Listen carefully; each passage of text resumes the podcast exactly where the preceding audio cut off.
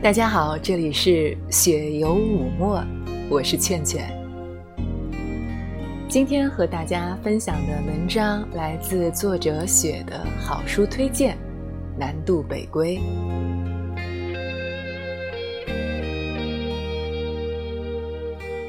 越南老师所著的《南渡北归》系列作品，全套共三册，《南渡篇》《北归篇》。离别篇。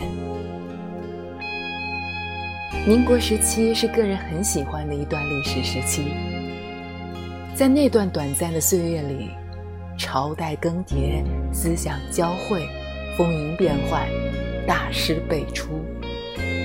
套用《双城记》的话来说，那是一个最坏的时代，也是一个最好的时代。《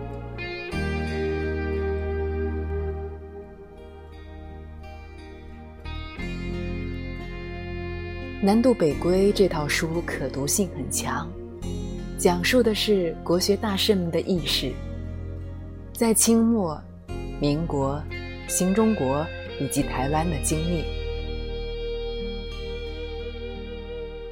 人的生命是很奇妙的，无法选择出生在哪个国家、哪个家庭以及哪个时间段里，不知道何时有意识，也不知何时会离去。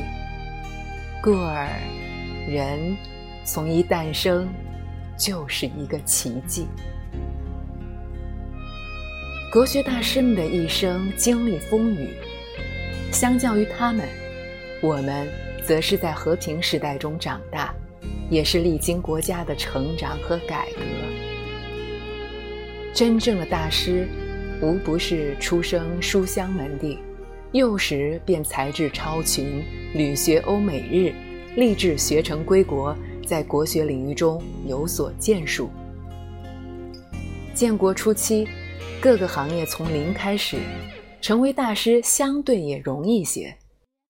大师们治学严谨，学问渊博，大多有着古代文人的铁骨傲气，如同陈寅恪先生给王国维先生寄他本人的墓志铭。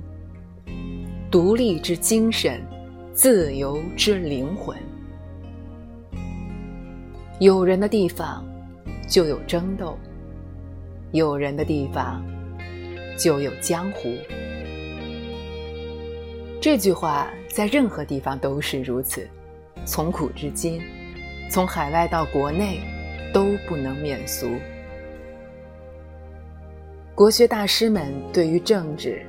有的洞若观火，不闻不问，如陈寅恪；有的参与其中，如闻一多、吴晗；有的一根筋到底，如胡适、傅斯年。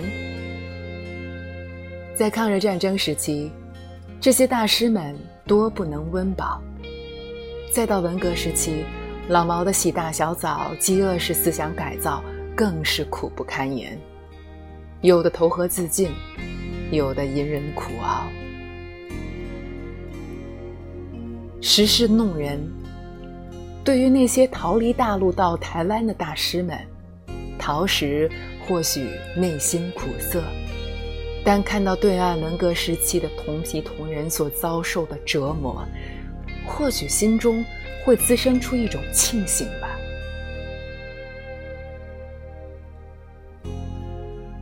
人向来是最复杂的生物，思想的转变，品行的转变，不加以时日，都无法参透。汪精卫年轻时到中年时的转变，闻一多从反共到支持的转变，刘文典年轻时到年老时的转变，等等。可能有些谜团，除了当事人知晓外，外人无从得知。这些人再羁绊，终究不能免俗，总得找到在世上安身立命、活下来的方式。这些国学大师们，作为中上层阶级，经历了最动荡不安的一段历史。在历史长河中留下了点痕迹。不过世上人几十亿，更多的都是平凡的普通人，在历史的大潮中未留下一点痕迹。对于平常人，如你我般平凡又普通的人来说，如何度过这一生，才是最要紧的吧？免俗还是不免俗，羁绊还是不羁绊，都是令人纠结的。人终究是要顺应时势的，难得糊涂，做起来也不易。现在的人都把自个儿包裹成铜墙铁壁，不轻易吐露心房。人心最简单，也最复杂；与人相处最复杂，也最简单。